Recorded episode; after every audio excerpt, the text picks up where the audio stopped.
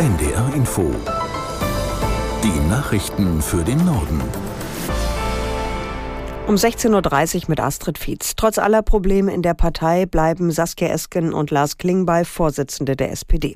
Die Abgeordneten auf dem Bundesparteitag in Berlin haben beide mit großer Mehrheit im Amt bestätigt.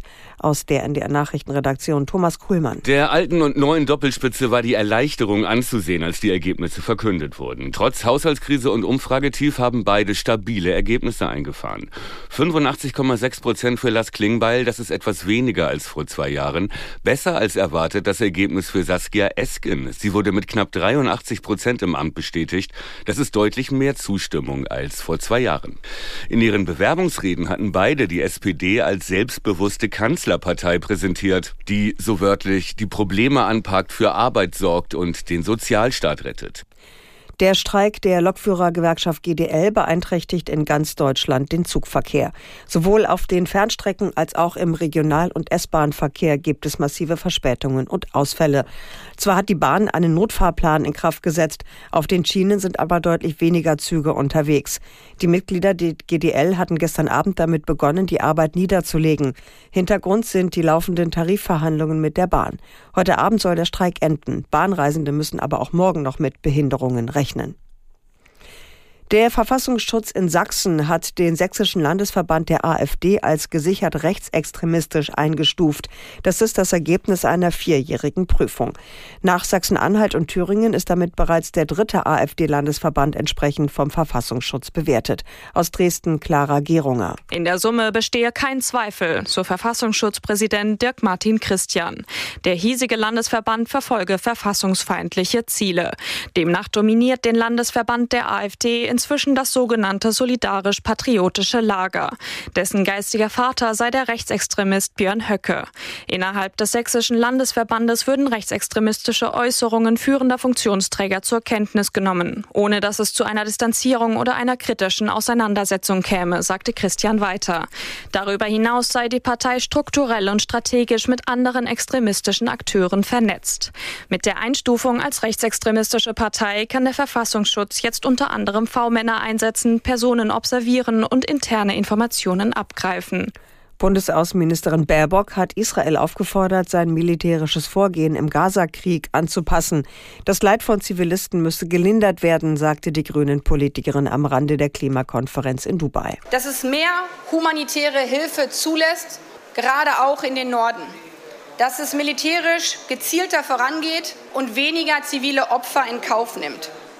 Dem Konflikt sind schon zu viele Zivilisten in Gaza zum Opfer gefallen. Es gehört zur Wahrheit dazu, der Krieg ist nicht gewonnen, wenn man den Frieden dabei verliert. Außenministerin Baerbock. Was kann man gegen den Lehrkräftemangel in Deutschland tun? Mit dieser Frage beschäftigt sich die Kultusministerkonferenz der Länder schon länger. Eine von ihr eingesetzte wissenschaftliche Kommission liefert jetzt erste Antworten in Form eines Gutachtens. Aus Berlin Kirsten Buchmann. Zu viele Studierende brechen ihr Studium ab, gerade in Mangelfächern, so das Gutachten. Die Bildungsforscher fordern deshalb künftig mehr Anstrengungen, um die Studierenden zu begleiten. Bisher sehen sie zu wenige Angebote, um besonders Studienanfänger sozial und akademisch in die Hochschulen Schulen zu integrieren. Damit Studierende Studium und Familie besser vereinbaren können, sollte es dem Gutachten zufolge mehr Teilzeitstudienmöglichkeiten geben. Das Referendariat könnte den Empfehlungen zufolge kürzer werden. Erleichtern wollen die Wissenschaftler zudem den Berufsstart. Sie schlagen deshalb vor, dass Lehrkräfte während ihres ersten halben Jahres an der Schule sechs bis acht Stunden pro Woche weniger unterrichten. Im Fall der in Pasewalk gefundenen Leiche einer 18-jährigen Frau hat die Polizei zwei Verdächtige vorläufig festgenommen. Es handelt sich um einen 20-jährigen Mann und eine 19-jährige Frau. Die Staatsanwaltschaft Neubrandenburg hat Haftbefehl wegen des Verdachts auf Totschlag beantragt. Die 18-Jährige war seit Mittwochabend vermisst und gestern Abend in einer Gartenanlage gefunden worden. Die Leiche wies massive Verletzungen am Oberkörper auf. Das Landgericht Schwerin hat im Fall der niedergebrannten Flüchtlingsunterkunft in Großströmkendorf den Angeklagten freigesprochen. Dem Feuerwehrmann sei die Tat nicht nachzuweisen, hieß es in dem Urteil. Im Oktober 2022 war das ehemalige Hotel Schäfereck im Landkreis Nordwestmecklenburg in Flammen aufgegangen und komplett zerstört worden. 14 Geflüchtete, die in dem Gebäude untergebracht waren, konnten gerettet werden, ebenso drei Betreuerinnen und Betreuer. Das Feuer in Großströmkendorf hatte bundesweit Schlagzeilen gemacht, weil zunächst ein fremdenfeindliches Motiv vermutet wurde. Dafür hat der Prozess allerdings keine Hinweise erbracht. In Deutschland gibt es seit heute wieder ein viertes Handynetz. Sieben Jahre nach dem Aus von E Plus hat der Anbieter 1 und 1 seine mobilen Dienste freigeschaltet. Allerdings verfügt sein Netz bislang nur über wenige Antennenstandorte. Bis Ende September waren es 60, bei anderen Anbietern sind es Tausende oder sogar Zehntausende.